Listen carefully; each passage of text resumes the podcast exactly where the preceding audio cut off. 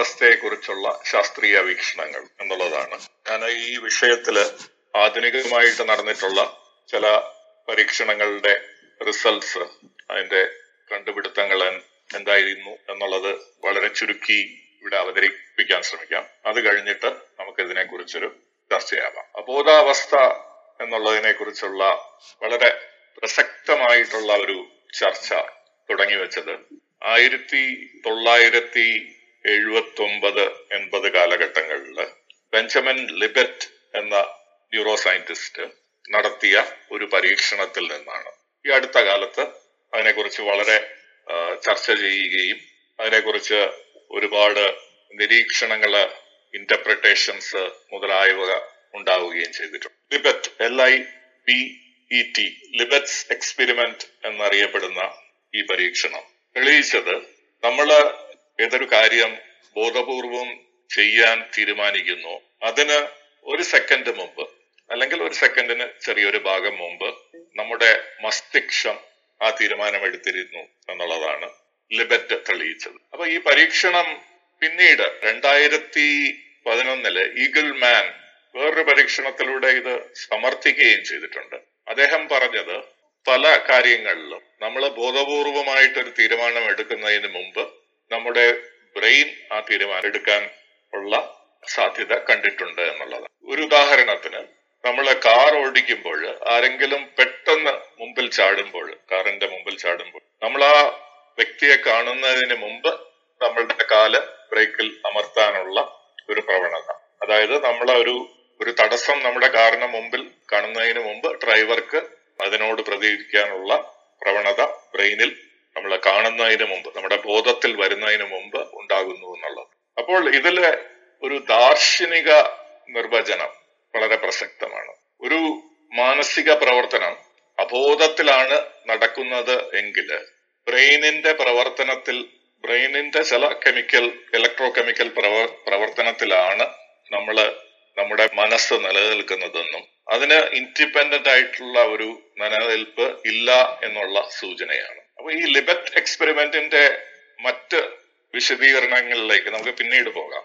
പക്ഷെ ആധുനിക കഴിഞ്ഞ ഇരുപത് വർഷമായിട്ടുള്ള ശാസ്ത്രീയ പരീക്ഷണങ്ങൾ ഇതിനെക്കുറിച്ച് എന്ത് പറയുന്നു എന്ന് നമുക്ക് ഒന്ന് വളരെ പെട്ടെന്ന് ഓടിച്ചു നോക്കാം. അതിലേക്ക് പോകുന്നതിന് മുമ്പ് നമ്മുടെ ബോധം കോൺഷ്യസ്നസ് എന്താണെന്ന് ഡിഫൈൻ ചെയ്യേണ്ടതായിട്ട് വരുന്നു. ഇത്തരം പഠനങ്ങളിൽ സാധാരണമായിട്ട് നമ്മൾ ഉപയോഗിക്കുന്നത് ഫിലോസഫിക്കൽ ആയിട്ടുള്ള ഒരു ബോധത്തെക്കുറിച്ച് ഫിലോസഫിക്കൽ ആയിട്ട് അല്ലെങ്കിൽ തത്വശാസ്ത്രത്തിന്റെ ദർശനികതയുടെ തലത്തിൽ നിന്ന് ബോധത്തെ മനസ്സിലാക്കുന്നത് ഏതെങ്കിലും ഒരു മാനസിക പ്രവർത്തനം ബോധപൂർവമാണ് എന്ന് പറയുന്നത്. ആ പ്രവർത്തനം ഇൻ ഇറ്റ്സ് ഇറ്റ് സെൽഫ് അത് ഒരു ആന്തരിക അവസ്ഥയെ ചൂണ്ടിക്കാട്ടുന്നു mental activity is consciousness if and only if there is something or anything it is like to have such a mental activity എന്നാണ് ഈ ഡെഫിനിഷൻ പറയുന്നത്. Mental activity is consciousness if there is something it feels like to have such a mental activity in and itself ആ ഒരു അനുഭവം experience ഒരു ഒരു ബോധപൂർവമായിട്ടുള്ള പ്രവർത്തനം എന്ന് പറഞ്ഞു കഴിഞ്ഞാൽ ആ ഒരു എക്സ്പീരിയൻസ് പ്രത്യേക തരമായിട്ടുള്ള ഒരു അനുഭൂതി നമ്മളിൽ അത് അനുഭവിക്കുന്ന വ്യക്തിയിൽ അല്ലെങ്കിൽ അനുഭവിക്കുന്ന ജീവജാലത്തിൽ അല്ലെങ്കിൽ അനുഭവിക്കുന്ന എന്റിറ്റിയിൽ ഉണ്ടാക്കുന്നു എന്നുള്ളതാണ് ദാർശനികമായിട്ടുള്ള ഇതിന്റെ ഒരു നിർവചനം. ഈ നിർവചനം ന്യൂറോ സൈക്കോളജിയിൽ ന്യൂറോ സയൻസിൽ ഫിലോസഫിയിൽ കോഗ്നേറ്റീവ് സയൻസസിലൊക്കെ ഇന്ന് വളരെ സ്വീകാര്യമായിട്ടുള്ള ഒരു നിർവചനമാണ്. ആയിരത്തി തൊള്ളായിരത്തി എഴുപത്തിനാലിൽ തോമസ് നാഗൽ എന്നുള്ള ഒരു ഫിലോസഫർ കൊണ്ടുവന്നിട്ടുള്ള നിർവചനമാണ്. ഈ എല്ലാ റെഫറൻസുകളും ഞാൻ മുകളിൽ ഈ റൂമിന്റെ മുകളിൽ ഒരു വേർഡ് ഡോക്യുമെന്റ് പിൻ ചെയ്തിട്ടുണ്ട്. ആ ഡോക്യുമെന്റ് ഡൗൺലോഡ് ചെയ്യാവുന്നതാണ്. ഞാൻ പറയുന്ന എല്ലാ കാര്യങ്ങളുടെയും റെഫറൻസുകൾ ഡോക്യുമെന്റിലുണ്ട് ഈ ഡോക്യുമെന്റ് ഈ ഡൗൺലോഡ് ചെയ്യുക അതിന്റെ ലിങ്ക് സൂക്ഷിക്കുകയോ ചെയ്യുക. ഞാനത് അപ്ഡേറ്റ് ചെയ്തുകൊണ്ടിരിക്കാം എനിക്ക് എല്ലാ റെഫറൻസുകളും അവിടെ ഇപ്പോൾ ഇടാൻ സാധിച്ചിട്ടില്ല. വളരെ പ്രസക്തമായിട്ടുള്ള ചില റെഫറൻസുകൾ മാത്രമേ ഞാൻ കൊടുത്തിട്ടുള്ളൂ. ഇനിയുള്ള ദിവസങ്ങളിൽ ഞാൻ അത് അപ്ഡേറ്റ് ചെയ്തുകൊണ്ടിരിക്കാം. ഈ ഈ ഡോക്യുമെന്റ് ഈ ലിങ്ക് അവൈലബിൾ ആയിരിക്കും. ദാർശനികമായിട്ടുള്ള തത്വജ്ഞാനത്തിന്റെ ഒരു ബോധത്തിന്റെ ഡെഫിനേഷനിൽ അനുഭവമാണ് ബോധം. അനുഭൂതിയാണ് ബോധം എന്നുള്ളതാണ് നമ്മൾക്ക് മനസ്സിലാക്കാൻ സാധിക്കും. നമ്മൾ എന്തെങ്കിലും ഒരു അനുഭൂതി നമ്മൾക്കുള്ളിൽ ഉണ്ടാകുന്നുണ്ടെങ്കിൽ അത് ബോധത്തിൽ നിലനിൽക്കുന്ന ഒരു വസ്തുവാണ്. അതൊരു കോൺഷ്യസ് സ്റ്റേറ്റ് ആണ്. എന്ന് നമുക്ക് മനസ്സിലാക്കാൻ സാധിക്കും നിർവചിക്കാൻ സാധിക്കും. ഇതിനെ റോ എക്സ്പീരിയൻസ് അല്ലെങ്കിൽ കോർ എക്സ്പീരിയൻസ് എന്നും പറയും. ഒരു നിറം കാണുക ഒരു സുഗന്ധത്തിന്റെ അനു അനുഭവിക്കുക ഒരു സംഗീതത്തിന്റെ അനുഭവം ഉണ്ടാകുക എന്നുള്ള ഇത് സാധ്യമാണെങ്കിൽ അതാണ് ഒരു ബോധ ഒരു കോൺഷ്യസ് എന്റിറ്റി അല്ലെങ്കിൽ ബോധത്തിൽ നിലനിൽക്കുന്ന ഒരു സ്റ്റേറ്റ് എന്ന് പറയും. അൺകോൺഷ്യസ് അബോധാവസ്ഥ എന്താണെന്ന് നമുക്ക് നോക്കാം. അൺകോൺഷ്യസ് മൈൻഡ് അല്ലെങ്കിൽ അബോധാവസ്ഥയിൽ നിലനിൽക്കുന്ന മനസ്സ് എന്ന് പറയുന്നത്. ഇത്തരം അനുഭൂതികൾ നമുക്ക് ആത്മപരിശോധനയ്ക്ക് വിധേയമാകുന്നില്ല എന്നുള്ള തലത്തിലാണെങ്കിൽ അത് അബോധാവസ്ഥ എന്നാണ് ഇന്ന് ശാസ്ത്രം വിലയിരുത്തുന്നത്. ചിന്താ പ്രക്രിയകൾ ഓർമ്മകൾ താല്പര്യങ്ങൾ പ്രചോദനങ്ങൾ മുതലായ നമ്മുടെ മനസ്സിന്റെ പല തലങ്ങളിലും പല പ്രവർത്തനങ്ങളും ഇൻട്രോസ്പെക്ഷൻ അല്ലെങ്കിൽ ആത്മപരിശോധനയ്ക്ക് വിധേയമാകുന്നില്ലെങ്കിൽ അവിടെ ഒരു അബോധാവസ്ഥ നിലനിൽക്കുന്നു നമുക്ക് മനസ്സിലാക്കാൻ സാധിക്കും. നോൺ കോൺഷ്യസ് അല്ലെങ്കിൽ അബോധാവസ്ഥ എന്ന് പറയുന്നത് അൺഎക്സ്പീരിയൻസ് നമുക്ക് അനുഭവിക്കാൻ പറ്റാത്തത് ആയിട്ടാണ് ഇന്ന് നിർവചിക്കപ്പെടുന്നത്. അപ്പോൾ ഇന്നത്തെ മനഃ മനഃശാസ്ത്രത്തിൽ അങ്ങനെ മൂന്ന് തരത്തിലുള്ള അവസ്ഥകളെ പറ്റി പറയുന്നു. അൺകോൺ എക്സ്പീരിയൻസ്ഡ് അല്ലെങ്കിൽ അനുഭവത്തിൽ വരാത്തത് കോൺഷ്യസ് എന്ന് പറയുന്നത് എക്സ്പീരിയൻസ്ഡ് അനുഭവത്തിൽ വരുന്നത്. മൂന്നാമതൊരു തലം മെറ്റാ കോൺഷ്യസ് എന്ന് പറയുന്ന ഒരു തലവും.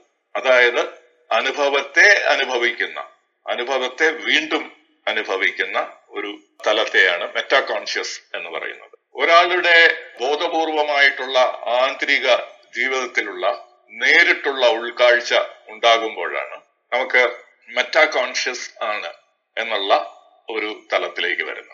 അതിനെ ഒരു ഇൻട്രോസ്പെക്ഷൻ അല്ലെങ്കിൽ ആത്മപരിശോധനയ്ക്ക് നമ്മുടെ അനുഭവങ്ങളെ ഒരു ആത്മപരിശോധനയ്ക്ക് പുനർ വിചിന്തനത്തിന് തരമായിട്ട് വരികയാണെങ്കിൽ അതിനെ നമ്മൾ മെറ്റോ കോൺഷ്യസ് അപ്പം ഇത് ഒരു അനുഭവത്തിന്റെ അനുഭവം ആയിട്ട് അനുഭവം നമ്മൾ അനുഭവിക്കുന്നത് മാത്രമല്ല നമ്മളൊരു നിറമോ ഒരു സുഗന്ധമോ അനുഭവിക്കുന്നത് മാത്രമല്ല ആ അനുഭവത്തെ കുറിച്ചുള്ള ഒരു അനുഭൂതി ഉണ്ടാകുന്നതിനെയാണ് മെറ്റാ കോൺഷ്യസ് എന്ന് പറയുന്നത്. ഉദാഹരണത്തിന് നമ്മുടെ ശ്വാസത്തെ കുറിച്ച് നമുക്ക് ചിന്തിക്കാം. ഓരോരുത്തരും ഇവിടെ ഇരിക്കുന്നവർക്ക് അവരുടെ ബ്രീത്തിങ് പ്രോസസ്സിനെ കുറിച്ച് ഒന്ന് ഒന്ന് വിലയിരുത്തൂ. അതിനെ ഒന്ന് ശ്രദ്ധിക്കൂ. നമ്മളത് ശ്രദ്ധിക്കുമ്പോൾ നമുക്ക് ആ ഒരു എക്സ്പീരിയൻസ് കാണാൻ സാധിക്കുന്നു. വായു നമ്മുടെ ഉള്ളിലേക്ക് പോകുന്നു. നമ്മുടെ ലങ്സ് വികസിക്കുന്നു. അത് നമ്മുടെ ഡയഫ്രമിനെ താഴോട്ട് വലിക്കുന്നു. ഇത്തരത്തിലുള്ള ഒരു അനുഭൂതി നമ്മൾ അത് ശ്രദ്ധിക്കുമ്പോൾ അതിനെക്കുറിച്ച് നമ്മൾ അവെയർ ആവും. ഇതിന്റെ അർത്ഥം നമ്മൾ ഇതിനെക്കുറിച്ച് അവെയർ ആവുന്നതിന് മുമ്പ് ഇത് നമ്മൾ അനുഭവിച്ചിട്ടില്ല എന്നുള്ളതല്ല. നമ്മൾ ഈ ബ്രീത്തിങ്ങിന്റെ അല്ലെങ്കിൽ നമ്മളുടെ ഉള്ളിലേക്ക് ശ്വാസം വലിച്ചെടുക്കുകയും പുറത്തേക്ക് വിടുന്ന ആ ഒരു പ്രക്രിയ എപ്പോഴും അനുഭവിച്ചുകൊണ്ടിരുന്നു പക്ഷെ അതിനെക്കുറിച്ച് നമ്മൾ അവെയർ ആവുന്നത് അതിനെക്കുറിച്ച് നമ്മൾ വിചിന്തനം ചെയ്യുമ്പോൾ മാത്രമാണ്. അപ്പൊ ഇവിടെ രണ്ട് തരം പ്രക്രിയകൾ. ഒന്ന് ഒരു അനുഭവം രണ്ട് ആ അനുഭവത്തെക്കുറിച്ചുള്ള അനുഭവം. ഈ രണ്ട് തരം മാനസിക പ്രക്രിയകൾ നടക്കുന്നതായിട്ട് നമുക്ക് കാണാൻ സാധിക്കും. ഇതിനെക്കുറിച്ചുള്ള ഒരു തെറ്റിദ്ധാരണ വളരെ കാലമായിട്ട് ന്യൂറോ സയൻസിലും മനഃശാസ്ത്രത്തിലും നിലനിന്നിരുന്നു. ഇതൊരു ഇത് പല തരത്തിലുള്ള തെറ്റായ വ്യാഖ്യാനങ്ങളിലും ചെന്നപ്പെടാൻ സാധിച്ചിട്ടുണ്ട്. നമ്മുടെ ബോധത്തിന്റെ ഒരു സബ്സെറ്റ് മാത്രമായിട്ടുള്ള മെറ്റാ കോൺഷ്യസ്നസ് സ്വയം ഒരു അനുഭവത്തെ വിലയിരുത്താനുള്ള ആ ഒരു കഴിവിനെ നമ്മൾ കോൺഷ്യസ്നസ് ആയിട്ട് പറയുകയും ആ വിലയിരുത്താൻ പറ്റാത്ത ഒരവസ്ഥയെ അബോധാവസ്ഥ അല്ലെങ്കിൽ അൺകോൺഷ്യസ് ആയിട്ട് പറയാനുള്ള ഒരു തെറ്റിദ്ധാരണ വളരെ കാലമായിട്ട് ഈ ഒരു വാക്കുകളുടെ പ്രയോഗം കൊണ്ട് നിലനിന്നിരുന്നു. കോൺഷ്യസ്നസ് അല്ലെങ്കിൽ ബോധം യഥാർത്ഥത്തിൽ അനുഭവം മാത്രമാണ്. അതിൽ പലതരം ഉള്ളടക്കങ്ങളും ഉണ്ടാകും കണ്ടന്റ്സും ഉണ്ടാകും. അതിൽ വേറൊരു കണ്ടന്റ് ആണ് നമ്മുടെ അനുഭവത്തെ കുറിച്ച് നമുക്ക് വിലയിരുത്താനുള്ള കഴിവ്. രണ്ട് തരം പ്രക്രിയകൾ ഞാൻ ഒന്നുകൂടെ അത് ഉറപ്പിക്കാൻ വേണ്ടി. ഒന്ന് അതിന്റെ പ്രൈമറി ആയിട്ടുള്ള എക്സ്പീരിയൻസ് റോ എക്സ്പീരിയൻസ് എന്ന് പറയും. രണ്ട് അതിന്റെ ഒരു റീ റെപ്രസെന്റേഷൻ ഇതിനെ റീ റെപ്രസെന്റേഷനിൽ പലപ്പോഴും നടക്കുന്നത് ഒരു ഡിസോസിയേഷൻ വേർപെരിഞ്ഞ അനുഭവം പലപ്പോഴും ഉണ്ടാകാറുണ്ട്. ഈ റീ റെപ്രസെന്റേഷൻ പലപ്പോഴും ശരിയായ രീതിയിൽ നടക്കാതെ പോവുകയും അത് മിസ് റെപ്രസെന്റേഷൻ ആയിട്ട് തെറ്റായിട്ട് റെപ്രസെന്റ് ചെയ്യുന്നതായിട്ട് നമുക്ക് കാണാൻ കഴിയുന്നു ഇത്തരം റെപ്രസെന്റേഷനും റീ റെപ്രസെന്റേഷനെയും കുറിച്ച് പഠനങ്ങൾ നടത്തിയിട്ടുള്ളത് പതിനെട്ടാം നൂറ്റാണ്ടിലും പതിനെട്ട് പതിനേ പത്തൊമ്പതാം നൂറ്റാണ്ടിന്റെ തുടക്കത്തിലും പല പ്രശസ്തരായിട്ടുള്ള മനഃശാസ്ത്രജ്ഞന്മാരുമാണ്. Frederic Myers Pierre Janet William James Freud Carl young മുതലായിട്ടുള്ള ശാസ്ത്രജ്ഞന്മാര് ഇതിനെ പഠിക്കുകയും ഇതിനെ ഈ രണ്ട് തരം അനുഭവങ്ങളെയും കോൺഷ്യസ് എന്നും അൺകോൺഷ്യസ് എന്നും ബോധമെന്നും അബോധമെന്നും അവർ വിശേഷിപ്പിക്കുകയും ചെയ്തിട്ടുണ്ട്. അങ്ങനെ വിശേഷിപ്പിക്കുമ്പോഴും അനുഭവവും ബോധവും അബോധവും എന്ന് വിശേഷിപ്പിക്കുമ്പോഴും അവരിതെല്ലാം നമ്മുടെ മനസ്സിന്റെ പ്രക്രിയകൾ വിവിധ തരം തലങ്ങൾ മാത്രമാണെന്ന് അവർ അത് സമർത്ഥിക്കുകയും ചെയ്തിട്ടുണ്ട്. ഒന്ന് നമ്മുടെ ഒരു വെറും പ്രാഥമികമായിട്ടുള്ള വെറും പ്രൈമറി ആയിട്ടുള്ള ഒരു അനുഭവം രണ്ട് ആ അനുഭവത്തെ കുറിച്ച് നമ്മൾ ഉണ്ടാകുന്ന ഒരു അനുഭവം. അനുഭവത്തിന്റെ അനുഭവം. നമ്മുടെ ഈഗോ അല്ലെങ്കിൽ വ്യക്തിപരമായിട്ടുള്ള അവബോധം അഹങ്കാരം എന്ന് പറയുന്ന ഈഗോ എന്ന് പറയുന്ന മനസ്സിന്റെ ഒരു തലത്തിൽ ഇതിനെ വെറും പ്രൈമറി ആയിട്ടുള്ള പ്രാഥമികമായിട്ടുള്ള അനുഭവത്തെ നമുക്ക് വിലയിരുത്താനുള്ള ഒരു കഴിവുണ്ട്. ഈഗോക്ക് മാത്രമാണ് അത് എന്റേതായിട്ടുള്ള ഒരു അനുഭവം എന്നുള്ള രീതിയിൽ അതിനെ വിലയിരുത്താനും അതിനെക്കുറിച്ച് വിശകലനം നടത്താനുമുള്ള തലത്തിലേക്ക് പോകാൻ സാധിക്കും. എന്നാൽ നമ്മുടെ മനസ്സിൽ പല പ്രക്രിയകളും ഇത്തരം ഈഗോയ്ക്ക് അല്ലെങ്കിൽ നമ്മുടെ അഹങ്കാരത്തിന് വിധേയമാകാത്ത രീതിയിൽ ഒരു വിലയിരുത്തൽ നടത്താതെ അതിൽ നിന്ന് ഒഴിവാക്കപ്പെട്ട പല അനുഭവങ്ങളും ഉണ്ട് എന്നുള്ളതാണ് ഇന്നത്തെ ശാസ്ത്രീയ പഠനങ്ങൾ തെളിയിക്കുന്നത്. ഈ പഠനങ്ങളെ ന്യൂ അൺകോൺഷ്യസ് എന്നുള്ള രീതിയിൽ എന്ന് വിശേഷിക്കപ്പെടുന്നുണ്ട് അപ്പൊ അതിന്റെ റെഫറൻസുകൾ ഞാൻ മുകളിൽ പിൻ ചെയ്തിട്ടുള്ള ഡോക്യുമെന്റിൽ കൊടുത്തിട്ടുണ്ട്. പുതിയ അബോധാവസ്ഥ എന്നുള്ള ഒരു പാരഡൈം എന്ന് പറയുന്ന ഒരു മോഡലാണ് ഇന്ന് പല ശാസ്ത്രജ്ഞന്മാരും മുന്നോട്ട് വയ്ക്കുന്നത് അപ്പൊ ഈ പഠനങ്ങൾ പറയുന്നത് മാനസിക പ്രവർത്തനങ്ങൾ അല്ലെങ്കിൽ ബോധത്തിന്റെ പ്രവർത്തനങ്ങൾ ദാറ്റ് കനോട്ട് അക്സസ് ഇൻട്രോസ്പെക്ഷൻ ഇൻട്രോസ്പെക്ഷന്റെ അക്സസിൽ നിന്ന് പുറത്തു നിൽക്കുന്ന മാനസിക പ്രവർത്തനങ്ങളാണ് ഈ ന്യൂ അൺകോൺഷ്യസ് എന്ന് പറയുന്ന ഈ ഒരു തലത്തിൽ നിൽക്കുന്നതായിട്ടാണ് ഈ കഴിഞ്ഞ ഇരുപത് വർഷമായിട്ടുള്ള പഠനങ്ങൾ സൂചിപ്പിക്കുന്നു വളരെ പ്രധാനപ്പെട്ട ഒരു ഗ്രന്ഥ പഠനങ്ങളുടെ ഒരു ശേഖരം ആയിരത്തി രണ്ടായിരത്തി പതിമൂന്നിൽ ഹസിൻ എന്ന് പറയുന്ന ശാസ്ത്രജ്ഞന്റെ ശാസ്ത്രജ്ഞനും മറ്റുള്ളവരും എഡിറ്റ് ചെയ്ത ഒരു പുസ്തകത്തിൽ പ്രസിദ്ധീകരിക്കുകയുണ്ടായി. അപ്പൊ അതിൽ പറയുന്നത് unconscious process can carry out every fun fundamental high level function that conscious process can perform. ബോധാവസ്ഥയിൽ നമ്മുടെ മനസ്സിന് ചെയ്യാൻ കഴിയുന്ന എല്ലാ കാര്യങ്ങളും അബോധാവസ്ഥയിലുള്ള മനസ്സിനും ചെയ്യാൻ സാധിക്കും എന്നുള്ളതാണ് ബോധരഹിതമായിട്ടുള്ള പ്രക്രിയകൾക്ക് ബോധപൂർവമായിട്ടുള്ള പ്രക്രിയകൾ ചെയ്യുന്ന ഉയർന്ന തലത്തിലുള്ള എല്ലാ പ്രവർത്തനങ്ങളും നിർവഹിക്കാൻ സാധിക്കും എന്നാണ് പറയുന്നത് അതിൽ വൈജ്ഞാനിക നിയന്ത്രണം ലക്ഷ്യങ്ങൾ പിന്തുടരൽ വികാരങ്ങൾ ന്യായം അതായത് ലോജിക്കൽ തിങ്കിങ് റീസണിങ് തുടങ്ങിയ എല്ലാ കാര്യങ്ങളും എങ്ങനെയാണോ ബോധപൂർവമായിട്ടുള്ള ഒരു മനസ്സ് ചെയ്യാൻ സാധിക്കുന്നത്. അതേ രീതിയിൽ അൺകോൺഷ്യസ് ആയിട്ടുള്ള ഒരു മനസ്സിനും ചെയ്യാൻ സാധിക്കും എന്നുള്ളതാണ് പഠനങ്ങൾ കണ്ടെത്തിയിട്ടുള്ളത്. ഈ അബോധ മനസ്സിന് അതിന്റെതായിട്ടുള്ള ചിന്തകൾ ഡിസിഷൻ മേക്കിംഗ് അതായത് നിർണയിക്കൽ ചോയ്സസ് എന്താണ് വേണ്ടതെന്ന് തീരുമാനിക്കൽ? ആറ്റിറ്റ്യൂഡ് ഫോർമേഷൻ അല്ലെങ്കിൽ മനോഭാവ രൂപീകരണം ആറ്റിറ്റ്യൂഡ് ചേഞ്ച് അതായത് മനോഭാവം മാറ്റുക എന്തിനെ കുറിച്ചെങ്കിലും മതിപ്പ് രൂപീകരിക്കുക നിർണയിക്കുക പ്രശ്നപരിഹാരം ഉണ്ടാക്കുക സർഗാത്മകമായിട്ടുള്ള പ്രക്രിയയിൽ ഏർപ്പെടുക എന്നുള്ള ബോധപൂർവമായിട്ട് നമുക്ക് ചെയ്യാൻ സാധിക്കുന്ന ഏതൊരു പ്രവൃത്തിയും അബോധ തലത്തിൽ നിൽക്കുന്ന ഈ മനസ്സിനും ചെയ്യാൻ സാധിക്കും എന്നാണ് നമ്മൾ ഇന്നത്തെ പഠനങ്ങൾ കണ്ടെത്താൻ സാധിക്കും പക്ഷേ വളരെ കാലങ്ങളായിട്ട് മനഃശാസ്ത്രത്തിൽ കോഗ്നേറ്റീവ് തെറാപ്പി അല്ലെങ്കിൽ ചികിത്സയുടെ രംഗത്ത് പ്രവർത്തിക്കുന്നവര് ഈ അൺകോൺഷ്യസ് ആയിട്ടുള്ള പ്രവർത്തനങ്ങൾ അത് റിപ്പോർട്ടബിൾ അല്ലാത്തതുകൊണ്ട് അതായത് പേഷ്യൻസ് അത് അവർക്കത് പറഞ്ഞറിയിക്കാൻ സാധിക്കാത്തത് കൊണ്ട് അതിനെ അവഗണിക്കുകയാണ് ചെയ്തിട്ടുള്ളത്. അതിനെ സിഗ്നിഫിക്കന്റ് ആയിട്ടാണ് കരുതിയിട്ടിരുന്നത്. അവരുടെ കോഗ്നേറ്റീവ് തെറാപ്പി അല്ലെങ്കിൽ പലതരം കൗൺസിലിംഗ് സൈക്കോതെറാപ്പി എന്നിവയിൽ ഇത്തരം അൺകോൺഷ്യസ് ആയിട്ടുള്ള നോൺ റിപ്പോർട്ടബിൾ ആയിട്ടുള്ളത് പറഞ്ഞറിയിക്കാൻ സാധിക്കാത്ത അബോധാവസ്ഥയിലെ പ്രവർത്തനങ്ങളെ കൊണ്ട് വലിയ പ്രയോജനം ഉണ്ടായിരുന്നില്ല കാരണം ഒരു പേഷ്യന്റ് പറയുന്ന കാര്യങ്ങളിൽ നിന്നാണ് ആ പേഷ്യന്റിന് ആവശ്യമായിട്ടുള്ള ചികിത്സ നൽകുന്നതും ആ പേഷ്യന്റിന്റെ മാനസികാവസ്ഥയെ എങ്ങനെ മാനേജ് ചെയ്ത് കൊണ്ടുപോകാം എന്നുള്ളത് ഒക്കെ തീരുമാനിക്കുന്നത്. അതുകൊണ്ട് വളരെ കാലമായിട്ട് അബോധാവസ്ഥയിൽ പ്രവർത്തിക്കുന്ന മനസ്സ് അബോധാവസ്ഥ എന്ന് വിശേഷിപ്പിക്കപ്പെടുന്ന മനസ്സിനെ വളരെ അതിനെ അതിനെ വലിയ രീതിയിൽ ഒരു പ്രാധാന്യം കൊടുക്കാതെ അതിനെ മറ്റി നിർത്തിയ ഒരു അവസ്ഥയുണ്ടായിരുന്നു ന്യൂ അൺകോൺഷ്യസ് ഈ പുതിയ അബോധാവസ്ഥയുടെ പഠനങ്ങൾ ഇതിൽ വലിയ മാറ്റങ്ങൾ വേണം എന്നാണ് നിർദ്ദേശിക്കുന്നത്. റീ റെപ്രസെന്റേഷൻ എന്ന് പറയുന്നത്. റെപ്രസെന്റേഷൻ എന്ന് പറയുന്നത് അല്ലെങ്കിൽ എന്തെങ്കിലും ഒന്ന് നമ്മൾ പ്രതിദാനം ചെയ്യുന്നത് നമ്മുടെ എക്സ്റ്റേണൽ സ്റ്റിമുലസിൽ നിന്നോ ഇന്റേണൽ സ്റ്റിമുലസ് നമ്മുടെ മനസ്സ് ആ കിട്ടുന്ന സ്റ്റിമുലൻസിനെ നമ്മൾ നമ്മുടെ മനസ്സ് അതിനെ ഒരു റെപ്രസെന്റേഷൻ ഉണ്ടാക്കാൻ ശ്രമിക്കുന്നു. ഈ റെപ്രസെന്റേഷനെ ആണ് നമ്മൾ പ്രാഥമികമായിട്ടുള്ള പ്രൈമറി ആയിട്ടുള്ള അനുഭവമായിട്ട് നമ്മുടെ മുന്നിൽ വരുന്നത്. ആ അനുഭവത്തെ നമ്മൾ എന്തെങ്കിലും കാര്യ പ്രാപ്തിക്ക് വേണ്ടി ഉപയോഗിക്കണമെങ്കിൽ അതിനെ റീ റെപ്രസെന്റ് ചെയ്യണം.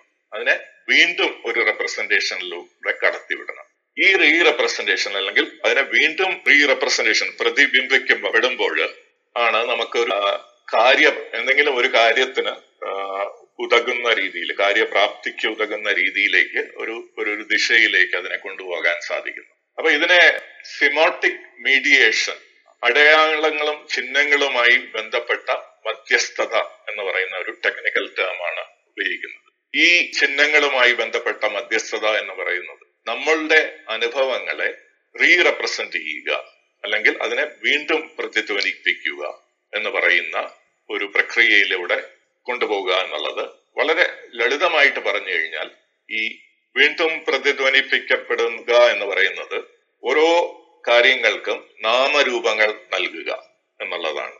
എനിക്ക് വിശപ്പ് എന്നുള്ള ഒരു അനുഭൂതി ഉണ്ടാകുകയാണെങ്കിൽ ആ വിഷ ഒരു അനുഭൂതിയാണ് അതിന് വിശപ്പ് എന്നുള്ള ഒരു നാമരൂപം കൊടുത്താൽ മാത്രമേ എനിക്ക് ആ വിശപ്പിൽ നിന്ന് എങ്ങനെ ഒരു പരിഹാരം ഉണ്ടാക്കാം എന്നുള്ള ഒരു മാർഗത്തിലേക്ക് സഞ്ചരിക്കാൻ പറ്റുകയുള്ളൂ. അതാണ് ഈ നാമരൂപങ്ങളുടെ ഒരു ഉപയോഗം. നമ്മൾ അതിനെ ഒരു റീ റെപ്രസെന്റ് ചെയ്യുമ്പോൾ നമുക്ക് കിട്ടുന്ന വിശപ്പ് എന്നുള്ള നമ്മുടെ ഉള്ളിൽ നിന്നുള്ള വളരെ പ്രാഥമികമായിട്ടുള്ള ഒരു അനുഭവത്തെ നമുക്ക് ഒരു നാമരൂപത്തിലൂടെ റീ റെപ്രസെന്റ് ചെയ്യുമ്പോഴാണ് നമുക്ക് അത് അതിനെക്കുറിച്ച് അതെങ്ങനെ പരിഹരിക്കാം എന്നുള്ളതിനെ കുറിച്ചുള്ള ഒരു പ്ലാനിങ്ങും ചിന്തയും ഒക്കെ വരുന്നത്. അപ്പം ഇംപ്ലിസിറ്റ് ആയിട്ടുള്ള നമുക്ക് പറഞ്ഞറിയിക്കാൻ പറ്റാത്ത വിശപ്പ് എന്നുള്ള ഒരു അനുഭൂതിയെ നമ്മൾ പറഞ്ഞ് മനസ്സിലാക്കാൻ മനസ്സിലാക്കാൻ കൊടുക്കുന്ന വിധത്തിൽ ഉള്ള ഒരു എക്സ്പ്ലിസിറ്റ് ആയിട്ടുള്ള ഒരു അനുഭവമായിട്ട് നമ്മൾ മാറ്റും. ഇതാണ് റീ റെപ്രസെന്റേഷനിലൂടെ നമ്മൾ സംഭവിക്കുന്നത്.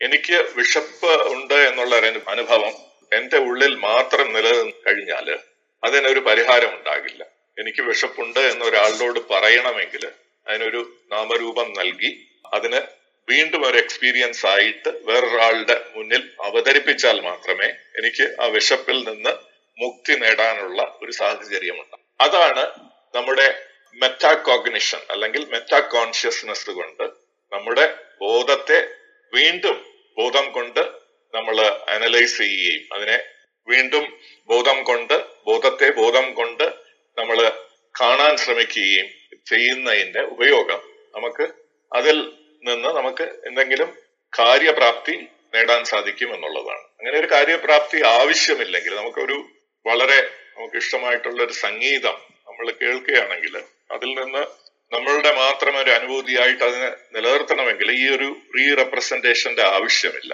നമ്മൾ ആ സംഗീതം നല്ലതാണെന്ന് വേറൊരാളുടെ അടുത്ത് പറയണമെങ്കിൽ മാത്രമേ നമുക്ക് റീ റെപ്രസെന്റേഷന്റെ ആവശ്യമുള്ളൂ. അല്ലാതെ നമ്മൾക്ക് മാത്രം നമ്മളിൽ മാത്രം ആ അനുഭൂതി തങ്ങി നിൽക്കണമെങ്കിൽ നമുക്ക് ഈ റീ റെപ്രസെന്റേഷന്റെ ആവശ്യമില്ല. നമ്മൾ റീ റെപ്രസെന്റേഷൻ കൊണ്ടുവരുന്നത് എന്തെങ്കിലും ഒരു കാര്യപ്രാപ്തി അല്ലെങ്കിൽ എന്തെങ്കിലും ഒന്ന് നേടിയെടുക്കാൻ വേണ്ടിയാണ്.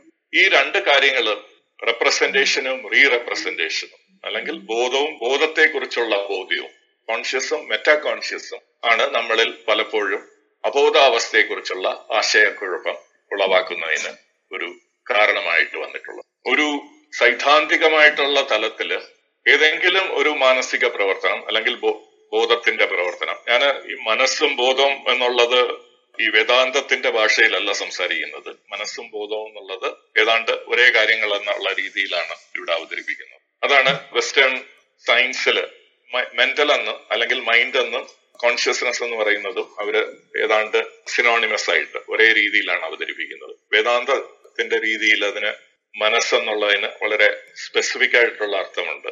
ബോധം എന്നുള്ളതിന് സ്പെസിഫിക് ആയിട്ടുള്ള അർത്ഥമുണ്ട്. ആ രീതിയിലല്ല വളരെ ജനറൽ ആയിട്ട് രണ്ടും ഞാനിവിടെ രണ്ടും ഒരേപോലെയാണ് അവതരിപ്പിക്കുന്നത്. അപ്പൊ ഒരു സൈദ്ധാന്തിക തലത്തിൽ നിന്ന് കഴിഞ്ഞാൽ നമ്മുടെ മെന്റൽ ആക്ടിവിറ്റി നമ്മുടെ മനസ്സിന്റെ പ്രവർത്തനങ്ങൾ നമ്മുടെ അഹങ്കാരത്തിന് വിധേയമായിട്ടുണ്ടെങ്കിൽ അത് നമ്മൾ ബോധമെന്ന് നമ്മുടെ അഹങ്കാരത്തിന് അല്ലെങ്കിൽ നമ്മുടെ ഈഗോയ്ക്ക് വിധേയമല്ലെങ്കിൽ അത് അബോധമെന്നും പറയുന്ന ഒരു പ്രക്രിയയാണ് നമ്മൾ കാണുന്നത്.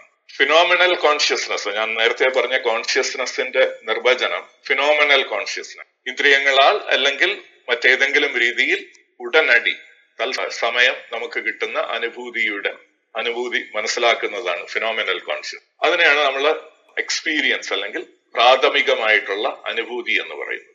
അതിനെ ഒരു ആത്മപരിശോധനയ്ക്ക് വിധേയമാക്കും. നമ്മളത് അഹംബോധത്തിന് നമ്മുടെ ഈഗോ കോൺഷ്യസ്നസ് അത് വിധേയമാക്കപ്പെടും. അങ്ങനെ അഹംബോധത്തിന് വിധേയമാകാതെ മാറി നിൽക്കുന്ന ബോധത്തെയാണ് നമ്മൾ അബോധമായിട്ട് പലപ്പോഴും കൺസിഡർ ചെയ്യുന്നത് നമ്മൾ എടുക്കുന്നത്. ഇത് രണ്ടും പലപ്പോഴും തെറ്റിദ്ധരിപ്പിച്ച് ഒന്നാണ് എന്നുള്ള ഒരു ശ്രമത്തിൽ അത് കോൺഷ്യസ്നസ് എന്ന് പറയുന്നത് അഹംബോധത്തിന് വിധേയമായിട്ടുള്ളതും അഹംബോധത്തിന് വിധേയം ആവാത്തത് എന്തെങ്കിലും ഉണ്ടെങ്കിൽ അത് അബോധമാണ് എന്നുള്ള തെറ്റിദ്ധാരണയാണ് ഈ പലപ്പോഴും ഇതിനെക്കുറിച്ചുള്ള ഉള്ളറിവുകൾ നമുക്ക് കിട്ടാതെ പോകുന്നതിന് കാരണമായിട്ട് വന്നു ഇങ്ങനെ ഒരു മനസ്സിലാക്കൽ അല്ലെങ്കിൽ ഇങ്ങനെ ഒരു തെറ്റിദ്ധാരണയിൽ ബോധം എന്നുള്ളത് മാനസിക പ്രവർത്തനത്തിന്റെ ഒരു പ്രാഥമിക ഘടകമാണെന്നുള്ളതിനെ നമ്മൾ നിരാകരിക്കുന്ന ഒരു അവസ്ഥയിലേക്ക് വരും. അപ്പോൾ നമ്മൾ അങ്ങനെ നിരാകരിക്കുമ്പോൾ ബോധം എന്നുള്ളത് ഒരു പ്രാഥമികമായിട്ടുള്ള ഒരു ഒരു കാര്യമല്ല എന്ന് നിരാകരിക്കുമ്പോഴാണ് നമ്മൾ ബോധം ഒരു നമ്മുടെ ന്യൂറോൺസുകൾ അല്ലെങ്കിൽ മസ്തിഷ്കത്തിലുള്ള ന്യൂറോൺസുകളുടെയോ ന്യൂറോൺ ശൃംഖലകളുടെയോ ഒരു പ്രത്യേക അറേഞ്ച്മെന്റിൽ നിന്നാണ് ഈ ബോധം ഉണ്ടാകുന്നത് എന്നുള്ള ആ ഒരു ചിന്തയിലേക്ക് ചെന്ന് എത്തുന്നത്. നമ്മൾ ഇന്ന് ഒരുപാട് സാമ്പത്തികമായിട്ട് ഒരുപാട് റിസോഴ്സസുകൾ ലോകത്തിൽ മുഴുവൻ ചെലവാക്കുന്നത് ഈ സെൽഫ് ഇൻട്രോസ്പെക്ട് ചെയ്യാൻ പറ്റുന്ന ബോധമാണ് യഥാർത്ഥ ബോധം എന്ന് കരുതിക്കൊണ്ടാണ് ഇന്ന് ഒരുപാട് റിസർച്ചുകൾ നടത്തുന്നത്.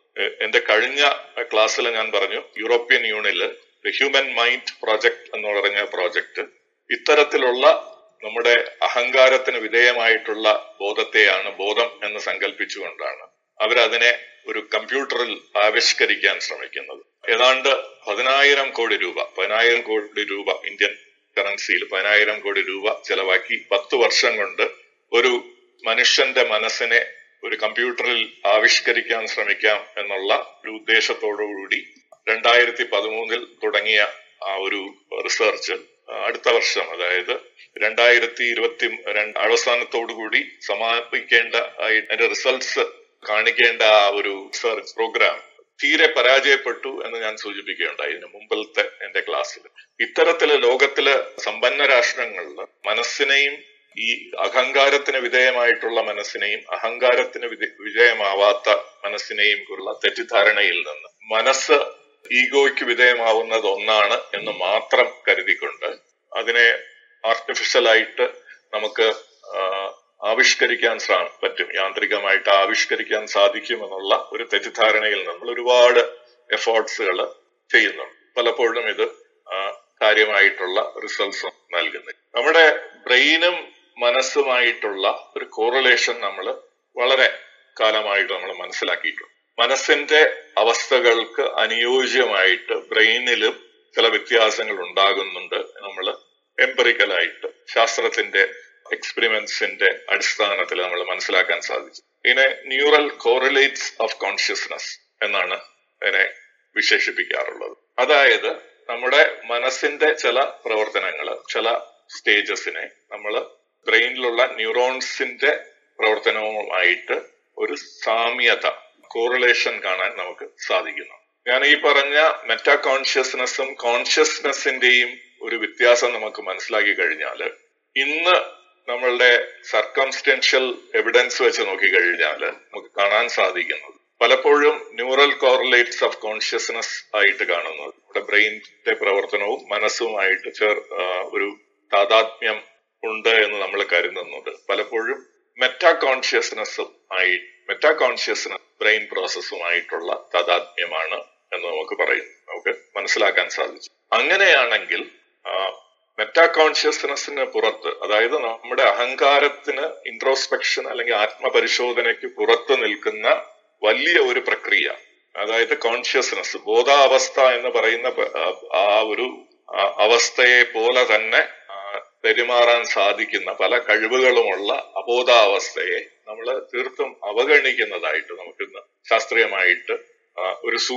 ഒരു സൂചന കിട്ടിയിട്ടുണ്ട്. ഇതൊരു വളരെ അലാമിംഗ് ആയിട്ടുള്ള ഒരു കൺക്ലൂഷൻ ആയിട്ടാണ് ഇന്ന് ഈ ന്യൂ അൺകോൺഷ്യസ് മൂവ്മെന്റിൽ കരുതപ്പെടുന്നത്. അതായത് നമ്മുടെ മനസ്സിന്റെ വലിയ ഒരു പാർട്ടിനെ വലിയ ഒരു വിഭാഗത്തെ നമ്മൾ ന്യൂറൽ കോറിലേറ്റ്സ് ഓഫ് കോൺഷ്യസിനിലൂടെ മനസ്സിലാക്കാൻ സാധിക്കുന്നില്ല. അതായത് brain scanning E E G മറ്റു പലതരത്തിലുള്ള സ്കാനിങ്ങും പരീക്ഷണത്തിലൂടെയും നമ്മൾ മനസ്സിലാക്കുന്നില്ല. നമ്മുടെ മാനസിക പ്രവർത്തനങ്ങളുടെ ചെറിയ ശതമാനം മാത്രമേ നമ്മളുടെ മുന്നിൽ നമുക്ക് വളരെ പ്രകടമായിട്ട് കാണാൻ സാധിക്കുന്നു എന്നുള്ളതാണ് ഇന്നത്തെ പഠനങ്ങൾ സൂചിപ്പിക്കുന്നത്. ഈ ന്യൂറൽ കോറലേറ്റ്സ് ഓഫ് കോൺഷ്യസ്നെസ്സിന്റെ പഠനങ്ങൾ കുറച്ചുകൂടെ വിപുലമാക്കുകയും സെൽഫ് റിഫ്ലക്റ്റീവ് അല്ലാത്ത കോൺഷ്യസ്നസ് നമ്മൾ ആത്മപരിശോധന ചെയ്യാത്ത അനുഭവങ്ങൾ അനുഭവത്തെ കുറിച്ചുള്ള അനുഭവങ്ങളിലേക്കും ആ ഒരു നമ്മുടെ പഠനം എത്തിച്ചേരേണ്ടതായിട്ടിരിക്കുന്നു എന്ന് നമുക്ക് ഇന്ന് മനസ്സിലാകുന്നത് അതിന്റെ ഒരു എക്സാമ്പിൾ ആണ് ബ്ലൈൻഡ് സൈറ്റ് എന്ന് പറയുന്ന ഒരു അവസ്ഥ. നമ്മുടെ ബ്രെയിനിൽ ചില ഭാഗങ്ങളിൽ തകരാറുകൾ ഉണ്ടാകുകയാണെങ്കിൽ നമ്മുടെ കാഴ്ച ശക്തി ശരിയായ രീതിയിൽ നിലനിന്നാലും ആ കാഴ്ച ശക്തിയെ വിശകലനം ചെയ്ത് അതൊരു അറിവായിട്ട് പകർന്നു തരാനുള്ള കഴിവ് നഷ്ടപ്പെടും നമുക്ക് നഷ്ടപ്പെടും നമ്മൾ കാണുന്നുണ്ടെങ്കിലും നമ്മൾ കാണുന്നില്ല എന്നുള്ള ധാരണയിലായിരിക്കും നമ്മൾ നിൽക്കുന്നത്. അങ്ങനെയുള്ള അവസ്ഥയുള്ള പേഷ്യൻസ്. പക്ഷെ അവരെല്ലാം കാണുന്നുണ്ട്. അവർക്ക് നേരെ ഒരു ഒരു സാധനം എടുത്തെറിഞ്ഞാൽ അതിൽ നിന്ന് ഒഴിഞ്ഞു മാറാനുള്ള കഴിവ് അവർക്കുണ്ട്. പക്ഷെ അവർ അത് കാണുന്നില്ല എന്നുള്ളതാണ് അവകാശപ്പെടുന്നത്. അവർ റിപ്പോർട്ട് ചെയ്യുന്നത് അവർ പറയുന്നത് അവർക്ക് കാഴ്ചയില്ല എന്നാണ്. അത് ബ്രെയിനിന്റെ കാഴ്ചയെ കുറിച്ചുള്ള കാഴ്ചയിൽ നിന്ന് നമ്മുടെ കണ്ണിൽ നിന്ന് കിട്ടുന്ന ആ ഒരു ഇൻപുട്ടിനെ ഒരു എക്സ്പീരിയൻസിനെ റീ എക്സ്പീരിയൻസ് ചെയ്യാനുള്ള കഴിവ് അവിടെ നഷ്ടപ്പെടുന്നു. ഇതിനെയാണ് ബ്ലൈൻഡ് സൈറ്റ് എന്ന് പറയുന്നത്. ബ്ലൈൻഡ് സൈറ്റ് വരുമ്പോൾ നമ്മൾ കാഴ്ചയില്ല എന്ന് അവകാശപ്പെടുന്നു. പക്ഷെ നമ്മളെല്ലാം കാണുന്നുണ്ട് എന്താണ് അപ്പൊ ഈ റിപ്പോർട്ടിംഗ് അല്ലെങ്കിൽ ഒരു പേഷ്യന്റ് അല്ലെങ്കിൽ ഒരു വ്യക്തി റിപ്പോർട്ട് ചെയ്യുന്നതിനെ കുറിച്ച് ഞാൻ നേരത്തെ സൂചിപ്പിച്ചു. അതാണ് വളരെ ഇമീഡിയറ്റ് ആയിട്ടും വളരെ പ്രസക്തമായിട്ടുള്ളതും റിലയബിൾ ആയിട്ടുള്ളതും വിശ്വസനീയമായിട്ടുള്ളതും തത്സമയമായിട്ടുള്ളതും സെലക്റ്റീവ് ആയിട്ടുള്ള കാര്യങ്ങൾ ഒരു ഒരാളുടെ മാനസികാവസ്ഥയെ കുറിച്ച് നമ്മളുടെ മുന്നിൽ അവതരിപ്പിക്കുന്ന രീതി.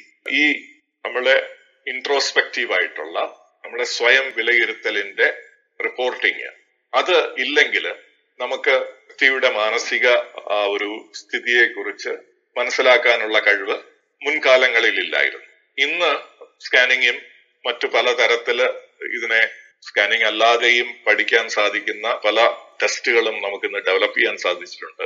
അതുകൊണ്ട് ഒരാൾ എന്റെ മാനസികാവസ്ഥ ഇതല്ല ഇതാണ് അല്ലെങ്കിൽ ഇതല്ല എന്ന് പറയുമ്പോൾ അത് യഥാർത്ഥമായിട്ട് എന്താണ് എന്ന് മനസ്സിലാക്കാനുള്ള കഴിവ് ഇന്ന് ശാസ്ത്രത്തിന് കൈവരിച്ചു. ഈ കഴിഞ്ഞ ഇരുപത് വർഷത്തിന് ശേഷം ഉണ്ടായിട്ടുള്ള പല മുന്നേറ്റങ്ങളുടെയും ഭാഗമായിട്ടാണ് ഈ ഒരു കഴിവ് നമുക്ക് കിട്ടിയിട്ടുള്ളത്. ഒരു ഒരു വ്യക്തിയുടെ അദ്ദേഹം പറയുന്നതിൽ മാത്രം നമ്മൾ ഊന്നി നിന്നുകൊണ്ട് വിലയിരുത്തലുകൾ നടത്തേണ്ടതില്ല.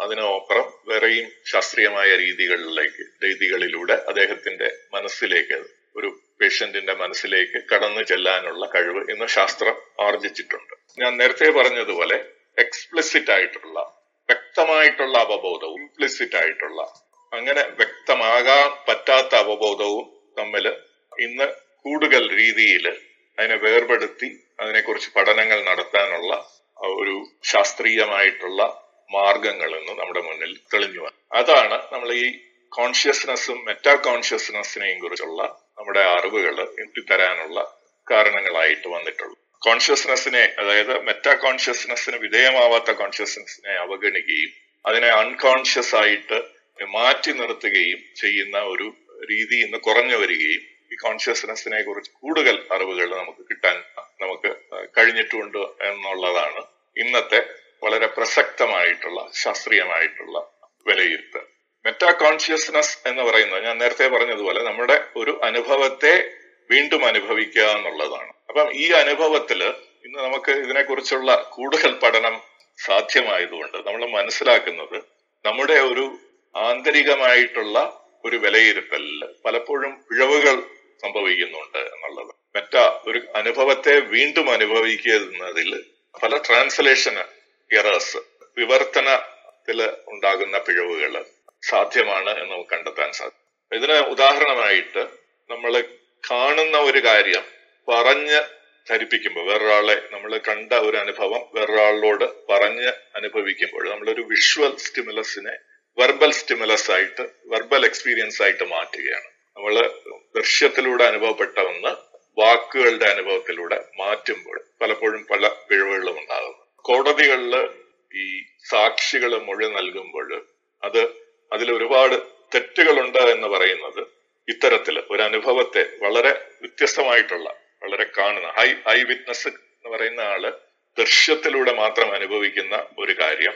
അത് പിന്നീട് ആ അനുഭവത്തിന്റെ അനുഭവം വാക്കുകളിലൂടെ ആവുമ്പോൾ അവിടെ ഒരു ട്രാൻസ്ലേഷൻ എറർ വലിയ സാധ്യതയുണ്ട് എന്നുള്ളതും തെളിവാക്കുന്നു ഇത് ലീഗൽ രീതിയിൽ നമ്മുടെ നിയമത്തിന്റെ ഒരു വശത്തിൽ നോക്കുമ്പോഴും അതിന് വലിയ പ്രസക്തിയുണ്ട്. കാര്യം നമ്മൾ ഇന്ന് പലപ്പോഴും ഐ വിറ്റ്നസ് അക്കൗണ്ട്സിനെയാണ് ആധികാരികമായിട്ട് എടുക്കുന്നത്. വളരെ വളരെ പ്രസക്തമായിട്ടുള്ള എവിഡൻസ് ആയിട്ട് എടുക്കുന്നത്. അത് ശരിയാവണം എന്നില്ല എന്നുള്ളതാണ് മനഃശാസ്ത്രം പറയുന്നത്. അതിൽ ഒരുപാട് പിഴവുകൾ ഉണ്ടാകാൻ സാധ്യതയുണ്ട്. ഇത് മാത്രമല്ല നമുക്ക് ഞാൻ പറഞ്ഞതുപോലെ അൺകോൺഷ്യസ് അബോധാവസ്ഥയിലുള്ള എക്സ്പീരിയൻസ് അബോധമായിട്ടുള്ള നമ്മുടെ അനുഭവങ്ങൾ നോ റിപ്പോർട്ട് പാരഡൈം എന്ന് പറയുന്ന ഗണത്തിൽപ്പെടാവുന്നതാണ്. അതായത് നമുക്കത് പറഞ്ഞ് വേറൊരാളെ അറിയിക്കാൻ പറ്റാത്ത രീതിയിൽ ഉള്ള അനുഭവങ്ങൾ മാത്രമായിരിക്കും. നോ റിപ്പോർട്ട് മാതൃകകൾ എന്നാണ് ഇതിനെ പറയുന്നത്. അതിൽ പല ഉദാഹരണങ്ങളുണ്ട്. ഏറ്റവും വലിയ ഉദാഹരണം ഞാൻ നേരത്തെ പറഞ്ഞ പോലെ ബ്ലൈൻഡ് സൈറ്റ് നമ്മുടെ കാഴ്ചശക്തി ശരിയായ രീതിയിൽ പ്രവർത്തിക്കുന്നുണ്ടെങ്കിലും ആ കാഴ്ചശക്തിയെ വിശകലനം ചെയ്യാനുള്ള നമ്മുടെ കഴിവ് ഇല്ലാതെ പോവുകയും അതുകൊണ്ട് നമുക്ക് കാഴ്ചയില്ല എന്ന് നമ്മൾ റിപ്പോർട്ട് ചെയ്യുന്നു. പക്ഷെ ആ ഒരു പേഷ്യന്റ് കാഴ്ചയുള്ള ഒരാളെ പോലെ ആയിരിക്കും പലപ്പോഴും പ്രവർത്തിക്കുക. അങ്ങനെയാണ് ബ്ലൈൻഡ് സൈറ്റ് എന്ന് പറയുന്ന ഒരു അവസ്ഥ. അതുപോലെ തന്നെ മനുഷ്യന്റെ ഒരു ഫേസ് ഒരു മുഖത്തെ നമുക്ക് മനസ്സിലാക്കാൻ പറ്റാത്ത ഒരു അവസ്ഥ പലരിലും ഉണ്ട്. ഫേസ് ബ്ലൈൻഡ്നെസ് എന്ന് പറഞ്ഞ ഒരു രോഗാവസ്ഥ. ഈ ഫേസ് ബ്ലൈൻഡ്നെസ്സിന് കാരണം ജനിതകമായിട്ടുള്ള കാരണമായിരിക്കാം. ഡെവലപ്മെന്റിൽ ഉണ്ടായിട്ടുള്ളതായിരിക്കാം. അല്ലെങ്കിൽ എന്തെങ്കിലും ബ്രെയിൻ ഡാമേജ് കൊണ്ട് ഉണ്ടായിട്ടുള്ള കാരണമായിരിക്കാം. ഇത്തരം അവസ്ഥയുള്ള പേഷ്യൻസിന് ഒരാളുടെ മുഖം നോക്കിയാൽ അയാളെ ഒരാളെ ഒരു ഒരു ആണിന്റെയോ പെണ്ണിന്റെയോ മുഖം നോക്കി കഴിഞ്ഞാൽ തിരിച്ചറിയാൻ സാധിക്കുകയില്ല. അവർക്ക് ഒരു ഫേസ് റെക്കഗ്നിഷൻ എന്ന് പറയുന്ന ഒരു കപ്പാസിറ്റി തീരെ ഇല്ലായിരിക്കും. പക്ഷെ അവർ ആളിനെ തിരിച്ചറിയും. ആ വ്യക്തിയുടെ മറ്റു പല പ്രത്യേകതകൾ വെച്ച് അവർ സാധാരണ ഇടാറുള്ള വസ്ത്രങ്ങൾ അവരെ സാധാരണ കാണാറുള്ള ഇടങ്ങൾ അവരുടെ സംസാരത്തിന്റെ സൗണ്ട് വോയിസ് നിന്ന് പിന്നെ അവർ അവരുടെ ശാരീരികമായിട്ടുള്ള ബോഡി ലാംഗ്വേജിൽ നിന്നൊക്കെ ഈ വ്യക്തികളെ അവർ തിരിച്ചറിയുന്നുണ്ട്. പക്ഷെ അവർ ഈ വ്യക്തികളെ തിരിച്ചറിയുന്നത് ഫേസ് റെക്കഗ്നിഷനിലൂടെയല്ല അവരുടെ മുഖത്തെ മനസ്സിലാക്കുന്നതിലൂടെയല്ല. ഇത്തരം ആൾക്കാർക്ക് ഒരു ആളുടെ ഫോട്ടോ നമ്മൾ കാണിച്ചു കൊടുത്തു കഴിഞ്ഞാൽ അവർ തിരിച്ചറിയില്ല. പക്ഷെ ആ വ്യക്തിയെ നിർത്തി കൊടു നിർത്തി കഴിഞ്ഞാൽ അവർ തിരിച്ചറിയാൻ അവർക്ക് കഴിയും. അതുപോലെ അൺകോൺഷ്യസ് ആയിട്ടുള്ള എക്സ്പീരിയൻസ് ആണ് നമ്മൾ പലപ്പോഴും കാണാറുള്ളത്. ഉറക്കത്തിൽ നടക്കുന്നവര് ഒരവസ്ഥ പലർക്കും ഉണ്ടാകാറുണ്ട്. സ്ലീപ്പ് വാക്കിംഗ് എന്ന് പറഞ്ഞ സാധാരണ കുട്ടികളിൽ കാണുന്ന ഒരവസ്ഥയാണ്. അഡൽറ്റ് ആവുമ്പോൾ ആ ഒരു അവസ്ഥ ഇല്ലാതാവുകയും ചെയ്യുന്നു അപ്പൊ സ്ലീപ്പ് വാക്കിങ്ങിൽ നമ്മൾ റിപ്പോർട്ടബിൾ അല്ല. സ്ലീപ്പ് വാക്കിങ്ങിൽ നിന്ന് സ്ലീപ്പിൽ ഉറക്കത്തിൽ എന്ന പോലെ തന്നെ തന്നെ സ്ലീപ്പിൽ നിന്ന് നമ്മൾ ഉണരുമ്പോൾ അത് റിപ്പോർട്ടബിൾ അല്ല.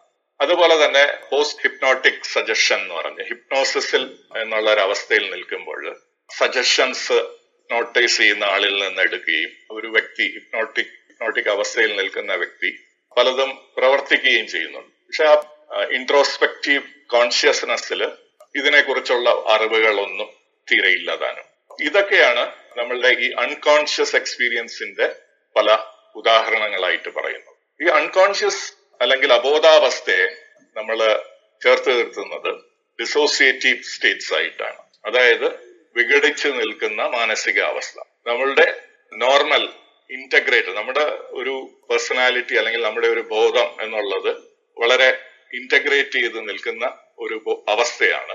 എന്നാൽ അതിൽ പലപ്പോഴും വിഘടനങ്ങൾ ഫ്രാഗ്മെന്റേഷൻ ഉണ്ടാകാൻ സാധ്യതയുണ്ട് എന്നുള്ളത് നമ്മൾ മനസ്സിലാക്കുന്നുണ്ട് പഠനങ്ങൾ ഇത് അനുഭവിക്കുന്നത് ബോധം മെമ്മറി ഐഡന്റിറ്റി വികാരം ധാരണ ശരീരത്തെക്കുറിച്ചുള്ള ഒരു റെപ്രസെന്റേഷൻ നമ്മുടെ ശരീരത്തെ നിയന്ത്രിക്കുന്നതിൽ പെരുമാറ്റം എന്നിവയിലെല്ലാം ഇതിന്റെ ഒരു സംയോജനം അല്ലെങ്കിൽ ഒരു ഇന്റഗ്രേഷനിൽ പലപ്പോഴും തടസ്സം അല്ലെങ്കിൽ അത് തീരെ ഇല്ലാതാവുക എന്നുള്ള ഒരു അവസ്ഥ ഉണ്ടാകാറുണ്ട്. അപ്പൊ ഇതിനെക്കുറിച്ചുള്ള പഠനങ്ങൾ പറയുന്നത് ചില പേഷ്യൻസിൽ ഓർമ്മകൾ നിലനിർത്താനുള്ള കഴിവ് ചില പേഷ്യൻസിനുണ്ട് അവർക്കെല്ലാം ഓർമ്മിക്കാൻ സാധിക്കുന്നുണ്ട്. പക്ഷെ ഈ ഓർമ്മകൾ അവരുടെ ഓർമ്മകളാണ് എന്നുള്ള ആ ഒരു ബന്ധം നഷ്ടപ്പെടുന്നു. എന്റെ ഓർമ്മകളല്ല വേറെ ആരുടെയോ ഓർമ്മകൾ ആണ്. എല്ലാ അദ്ദേഹം ഒരു പേഷ്യന്റിന് അദ്ദേഹത്തിന് അദ്ദേഹത്തിന്റെ പാസ്റ്റിനെ കുറിച്ചുള്ള സാധാരണ രീതിയിലുള്ള ഓർമ്മകളെല്ലാം ഉണ്ട്. പക്ഷെ അത് അത് ആ പേഷ്യന്റിന്റെ സ്വന്തം ഓർമ്മകളല്ല വേറെ ആരുടെയോ ഓർമ്മകളാണ്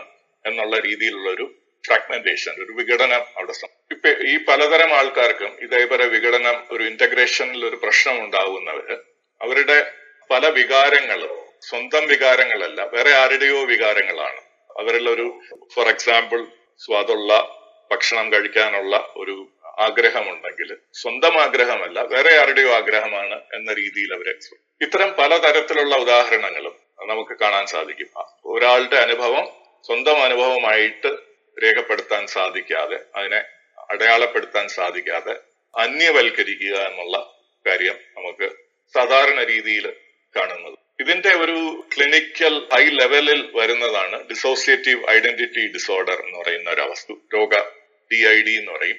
ഇതിനെ നോർമൽ കൊളീക്വലി പറയുന്നത് സ്പ്ലിറ്റ് പേഴ്സണാലിറ്റി ഡിസോർഡർ ഒരു വ്യക്തി ഒരു വ്യക്തിയിൽ പലതരം വ്യക്തിത്വം നിലനിൽക്കുന്ന ഒരു രോഗാവസ്ഥയാണ് ഇത്. സ്പ്ലിറ്റ് പേഴ്സണാലിറ്റി അല്ലെങ്കിൽ ഡിസോസിയേറ്റീവ് ഐഡന്റിറ്റി ഡിസോർഡർ ഇന്ന് ശാസ്ത്രീയമായിട്ട് പറയുന്നത് ഏതൊരാളിലും അറ്റ്ലീസ്റ്റ് ഒരു കുറഞ്ഞ പക്ഷം ഏതൊരു വ്യക്തിയിലും നോർമലായിട്ടുള്ള ഏതൊരു വ്യക്തിയിലും കുറഞ്ഞ പക്ഷം ഒരു വേറിട്ട വ്യക്തിത്വമെങ്കിലും നിലനിൽക്കുന്നുണ്ട് എന്ന് ഇന്ന് ശാസ്ത്രീയമായിട്ട് മനസ്സിലാക്കുന്നു. നമ്മളിൽ പലരിലും പലതരം വ്യക്തിത്വവും നിലനിൽക്കുന്നുണ്ട് നിലനിൽക്കാൻ സാധ്യതയുണ്ട്. പക്ഷെ അറ്റ് ദ മിനിമം ഒരു വ്യക്തിത്വമെങ്കിലും എക്സ്ട്രാ ആയിട്ട് നിലനിൽക്കുന്നുണ്ട് നമുക്കിന്ന് ശാസ്ത്രീയമായിട്ട് മനസ്സിലാക്കാൻ സാധിക്കും. പക്ഷെ ഈ വ്യക്തിത്വങ്ങളെ കുറിച്ച് നമുക്ക് വിലയിരുത്താൻ നമ്മുടെ ഒരു ആത്മപരിശോധനയ്ക്ക് വിധേയമാക്കാൻ പറ്റാത്തത് കൊണ്ട് അതിന്റെ അറിവുകൾ നമുക്കില്ല. പക്ഷെ ഈ വ്യക്തിത്വങ്ങൾക്ക് നമ്മളെ സ്വാധീനിക്കാൻ നമ്മൾ അത് ആ വ്യക്തിത്വങ്ങളിൽ സാധാരണ രീതിയിലുള്ള മാനസിക പ്രക്രിയകൾ സാധ്യമായതുകൊണ്ട് നമ്മുടെ വ്യക്തിത്വത്തെ നമ്മൾക്ക് ആത്മപരിശോധന ചെയ്യാൻ പറ്റുന്ന വ്യക്തിത്വത്തെയും സ്വാധീനിക്കാൻ സാധിക്കും എന്ന് വിലയിരുത്തിയതാണ്. വളരെ ഈ ഒരു കാര്യം വളരെ സാധാരണ രീതിയിൽ ചിന്തിക്കുക എന്നുള്ളത് ഈ സ്വപ്നത്തെ കുറിച്ചുള്ള അനുഭൂതിയാണ്. നമ്മൾ കാലത്ത് സാധാരണ എഴിക്കുമ്പോൾ നമ്മൾ യാതൊരു രീതിയിലുള്ള സ്വപ്നങ്ങൾ കണ്ടോ ഏതെങ്കിലും രീതിയിലുള്ള അനുഭവങ്ങൾ ഉണ്ടായോ എന്നുള്ളതിനെ കുറിച്ച് സാധാരണ രീതിയിൽ നമ്മുടെ ഒരു ഓർമ്മയിൽ വരാറില്ല. നമ്മൾക്ക് സുഖമായിട്ടുള്ളൊരു ഉറക്കമുണ്ടായി എന്നുള്ള ഒരു ധാരണയാണ് പലപ്പോഴും ഉണ്ടാകാറ്. പക്ഷെ നമ്മൾ ആ ഒരു ദിവസം മുന്നോട്ട് പോകുമ്പോൾ ചില സന്ദർഭങ്ങളിൽ പെട്ടെന്നൊരു തോന്നൽ ഉണ്ടാകുന്നു പെട്ടെന്നൊരു ഓർമ്മ വരുന്നുണ്ട്. എനിക്ക് വളരെ തീവ്രമായിട്ടുള്ള ഒരു സ്വപ്നം കാണാൻ സാധിച്ചു എന്നുള്ള കാര്യം പെട്ടെന്ന് ഓർമ്മിക്കാൻ ഓർമ്മിച്ചെടുക്കാൻ സാധിക്കും ഇത് പലരിലും വരുന്ന ഒരു അവസ്ഥയാണ്. ഒരു സ്വപ്നം കാണുക ആ സ്വപ്നത്തെ കുറിച്ച് മറന്നു പോവുക അതിനെക്കുറിച്ച് ഓർമ്മിച്ചെടുക്കാൻ പറ്റാത്ത ഉണരുമ്പോൾ അതിനെക്കുറിച്ച് യാതൊരു രീതിയിലുള്ള ഒരു ഓർമ്മയും ഇല്ലാതിരിക്കുക. പിന്നീട് നമ്മൾ ഒരു ദിവസത്തിൽ പല കാര്യങ്ങളും ചെയ്യുമ്പോൾ പെട്ടെന്ന് ഓർമ്മയിൽ വരിക എനിക്ക് ഇങ്ങനെ ഒരു സ്വപ്നം ഇന്നലെ രാത്രി കിടന്നപ്പോൾ ഇന്ന് കിടന്നപ്പോൾ ഉണ്ടായി എന്നുള്ള കാര്യം നമുക്ക് വരിക. ഇതൊരു ഡിസോസിയേറ്റീവ് സ്റ്റേറ്റ് ആണ്. നമ്മൾ നമ്മുടെ ഒരു ബോധമണ്ഡലത്തിൽ നടക്കുന്ന ഒന്നിൽ നിന്ന് നമ്മുടെ ആത്മപരിശോധനയിൽ നിന്ന് അതിനെ വിട്ടുപോവുക. അല്ലെങ്കിൽ നമ്മുടെ ഒരു അഹങ്കാരത്തിന് ഈഗോ സെൻട്രിക് ആയിട്ടുള്ള ഒരു അവസ്ഥയിൽ നിന്നും അത് വിട്ടുപോവുക എന്നുള്ളതിനെയാണ് ഡിസോസിയേഷൻ എന്ന് പറയുന്നത്. ഇത് സാധാരണ നമ്മൾക്ക് എന്നും ഒരു ഡെയിലി ബേസിസിൽ ഉണ്ടാകുന്ന ഒരു കാര്യമാണ്. ഇവിടെ നിന്ന് നമുക്ക് കുറച്ചൊന്ന് ഹ്യൂമൻ ബ്രെയിനിൽ എങ്ങനെയാണ് ബോധാവസ്ഥ ഉരുത്തിരിഞ്ഞു വരുന്നത് എന്നുള്ളതിനെ കുറിച്ചൊന്ന് ചിന്തിക്കാം ഒരു ശിശു ജനിക്കുമ്പോൾ സാധാരണ പറയാറുള്ളത് ആ ശിശുവിന് ബോധമില്ല എന്നുള്ളതാണ്. ഏതാണ്ട് മാസങ്ങൾക്ക് ശേഷം ചില റിപ്പോർട്ടുകൾ പറയുന്നത് അഞ്ചു മാസങ്ങൾക്ക് ശേഷമാണ് ശിശുവിന് ബോധം തെളിഞ്ഞു വരുന്നത് എന്നുള്ളതാണ്. പക്ഷെ ഇന്നത്തെ പഠനങ്ങൾ സൂചിപ്പിക്കുന്നത് ശിശു ജനിക്കുന്നത് തീർത്തും അബോധാവസ്ഥയിലല്ല. ആ ശിശുവിന് ശിശുവിന്റെതായിട്ടുള്ള ഒരു മാനസിക ഒരു മനസ്സുണ്ട് എന്നുള്ളത്. അതിന് പല രീതിയിൽ അത് എക്സ്പീരിയൻസ് അനുഭവങ്ങൾ ഉൾക്കൊള്ളാൻ സാധിക്കുമെന്നും നമുക്ക് ഇന്ന് കാണാൻ സാധിക്കുന്നു. ജനിക്കുന്ന ശിശുവിന് സ്വന്തം ശരീരത്തെ കുറിച്ചുള്ള ബോധമുണ്ട് ചെറിയ രീതിയിലുള്ള ബോധമുണ്ട്. പരിതസ്ഥിതിയെ കുറിച്ച് ചെറിയ രീതിയിലുള്ള ബോധമുണ്ട്.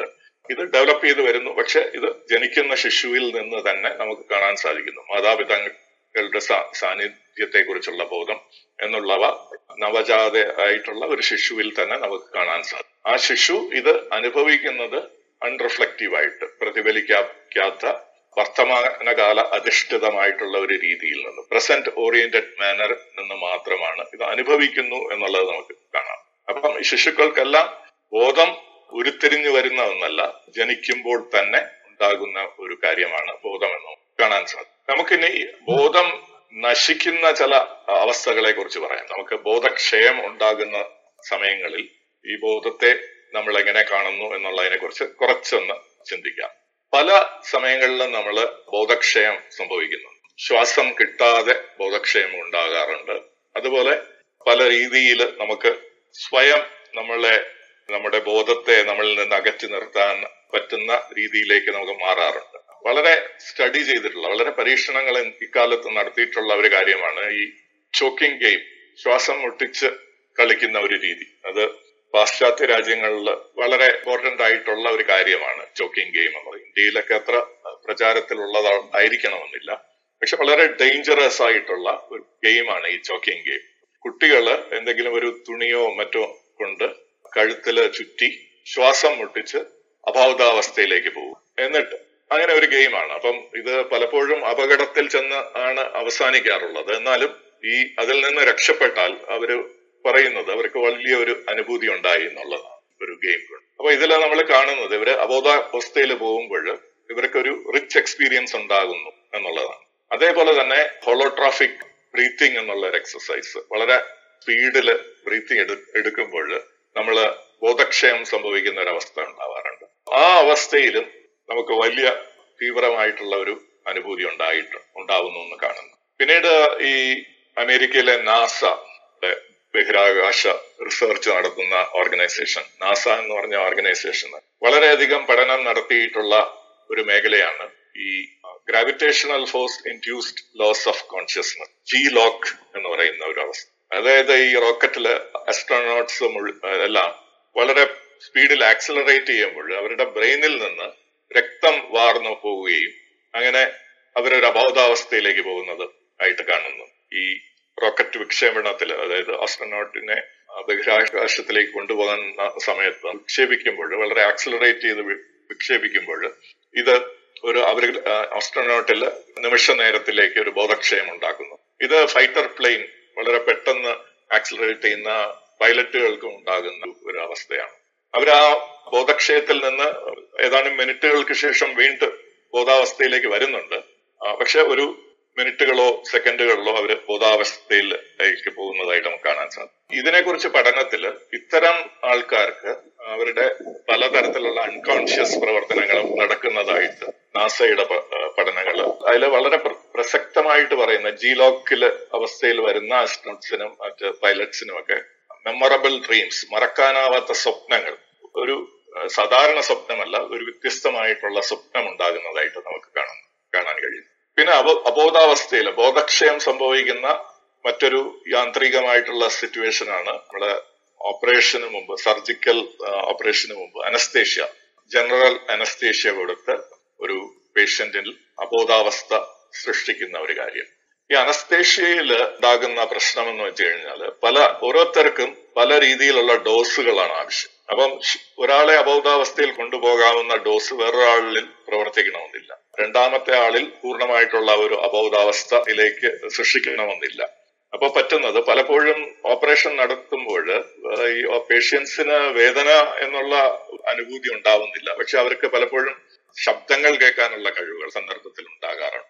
ശാരീരികമായിട്ടുള്ള ഫീലിങ്സ് ഒക്കെ ചിലപ്പോൾ ഉണ്ടാകാറുണ്ട്. അപ്പോൾ ഇവർക്ക് കുറച്ചുകൂടെ ഡോസ് കൂട്ടിയ അനസ്തേഷ്യ കൊടുത്തു കഴിഞ്ഞാൽ ഇവർ പൂർണമായിട്ട് അനുഭവങ്ങളെല്ലാം ഇല്ലാതാവുന്ന ഒരു അവസ്ഥ കാണുന്നു. പക്ഷെ നമ്മൾ ഇന്നത്തെ പഠനം പറയുന്നത് ഇവർ ഈ അനുഭൂതികൾ ഇല്ലാതാവുന്നു എന്നല്ല.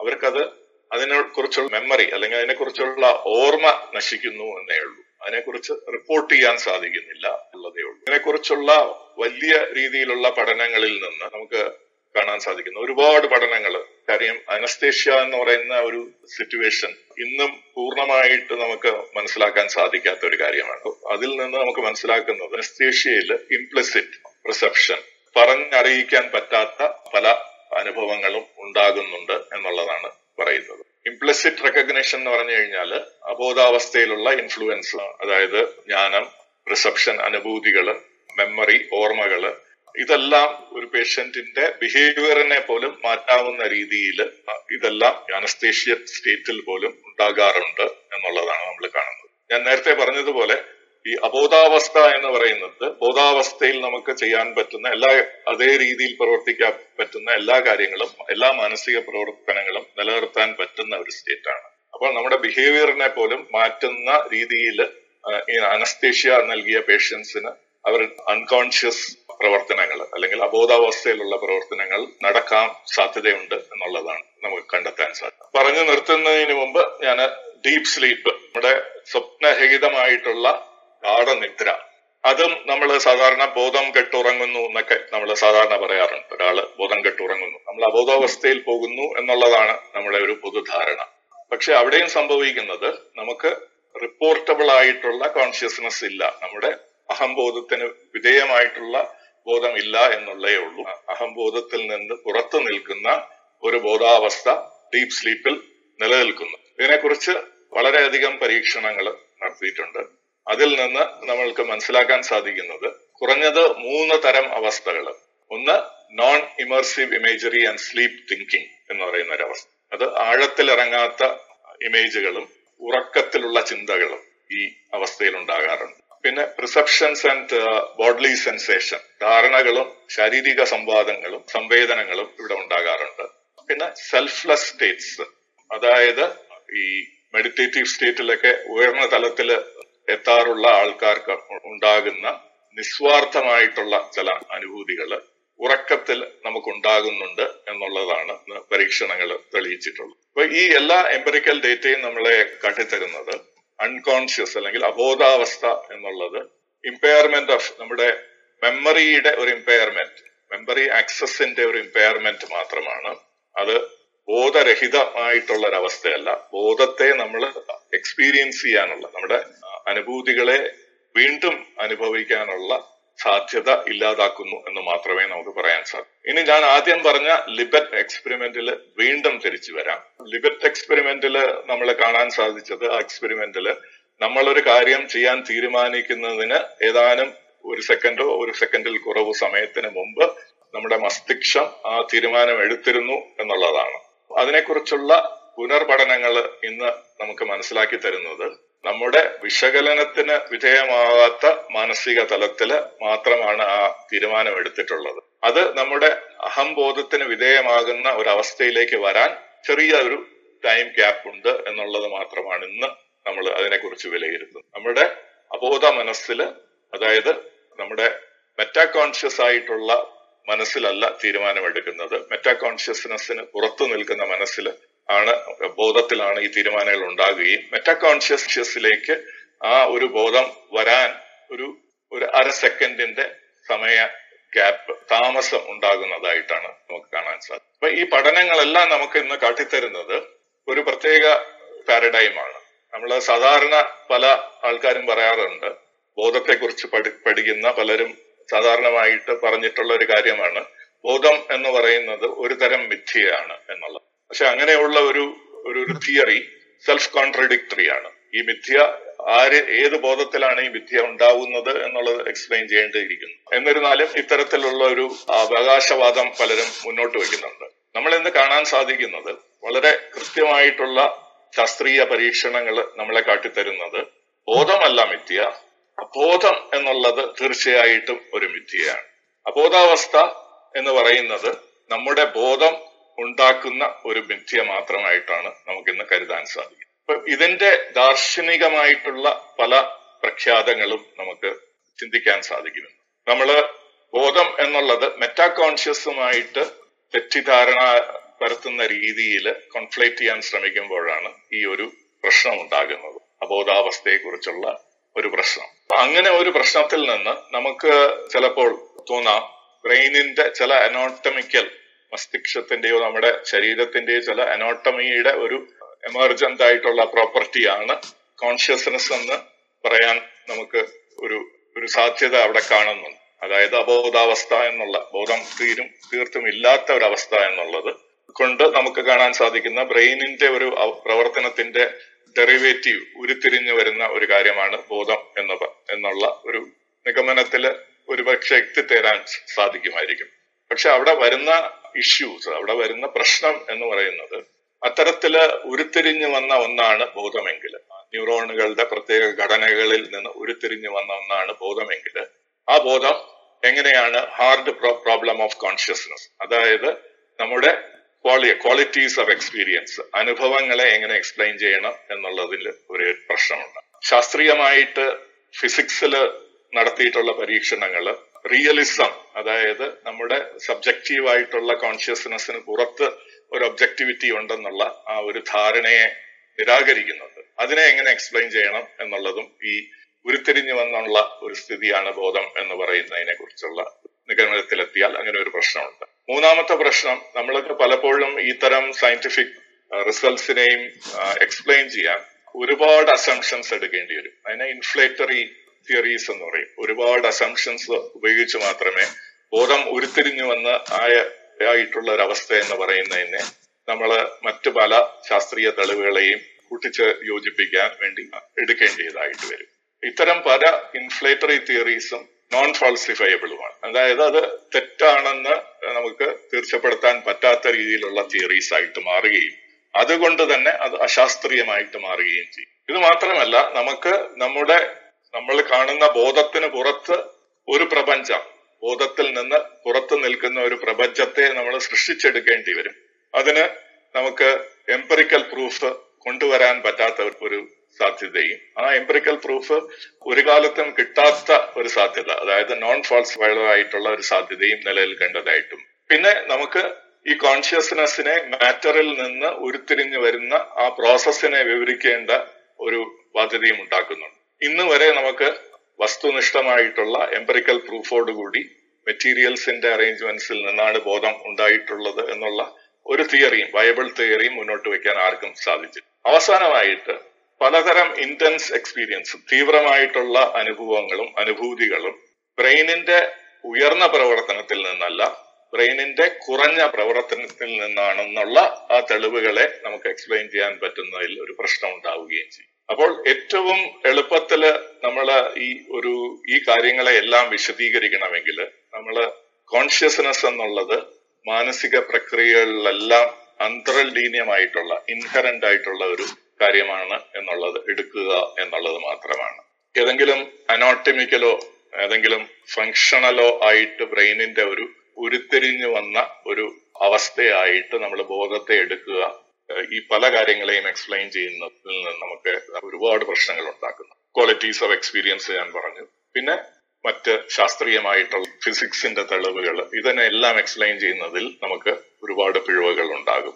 ഏറ്റവും എളുപ്പം ഇതിനെല്ലാം നമുക്ക് എളുപ്പത്തിൽ എക്സ്പ്ലെയിൻ ചെയ്യുക എന്നുള്ളത് കോൺഷ്യസ്നെസ് പ്രൈമറിയാണ് ബോധം പ്രാഥമികമാണ് എന്നുള്ള അനുമാനം കൊണ്ടാണ് നമുക്കിതിനെല്ലാം മറികടക്കുക സാധ്യം. അത്തരം ഒരു അനുമാനം കൺസെപ്ച്വലി പാർസിമോണസ് ആണ് ആശയപരമായിട്ട് കുറഞ്ഞ അസംഷൻസിലൂടെ നമുക്ക് സാധിക്കും.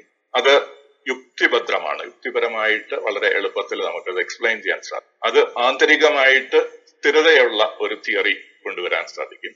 ഇതിന് എംപെറിക്കൽ ആഡിക്വസി നമുക്ക് എക്സ്പെരിമെന്റലിനെ എക്സ്പ്ലെയിൻ ചെയ്യാനുള്ള പര്യാപ്തത ഉണ്ടെന്ന് നമുക്ക് മനസ്സിലാക്കാം. മാത്രമല്ല ഹാർട്ട് പ്രോബ്ലം ഓഫ് കോൺഷ്യസ്നസ് പോലുള്ള അവസ്ഥയെ നമുക്ക് എക്സ്പ്ലെയിൻ ചെയ്യാനും പറ്റും. ആ രീതിയിൽ വിശദീകരണ ശക്തിയുള്ളതായിട്ടും നമുക്ക് ബോധത്തെ പ്രാഥമികമായിട്ട് കണക്കാക്കുകയാണെങ്കിൽ നമുക്ക് സാധിക്കും. അബോധാവസ്ഥയെക്കുറിച്ചുള്ള പരീക്ഷണങ്ങൾ നമ്മളെ എത്തിക്കുന്നത് ദാർശനിക തനതിൽ ഈ ഒരു വീക്ഷണത്തിലാണ്. അതായത് അബോധാവസ്ഥ എന്ന് പറയുന്നത് ബോധം ഇല്ലാത്ത അവസ്ഥയല്ല ബോധത്തെ റീ റെപ്രസെന്റ് ചെയ്യാൻ പറ്റാത്ത ഒരു അവസ്ഥ മാത്രമാണ്. ബോധത്തെ പുനരാവിഷ്കരിക്കുക അതിനെ വീണ്ടും എക്സ്പീരിയൻസ് ചെയ്യുക. ഒരു ഒരു അനുഭവത്തെ വീണ്ടും അനുഭവിക്കാൻ പറ്റാത്ത ഒരവസ്ഥ മാത്രമായിട്ടേ നമുക്ക്. തെളിവുകളുടെ വെളിച്ചത്തിൽ പറയാൻ സാധിക്കുകയുള്ളൂ. അതുകൊണ്ട് ദാർശനിക തലത്തിൽ ബോധം എന്നുള്ളത് ഏതെങ്കിലും ഒരു ഒരു വസ്തുവിന്റെ ഘടനയിൽ നിന്ന് ഉയർന്നു വരുന്നതല്ല.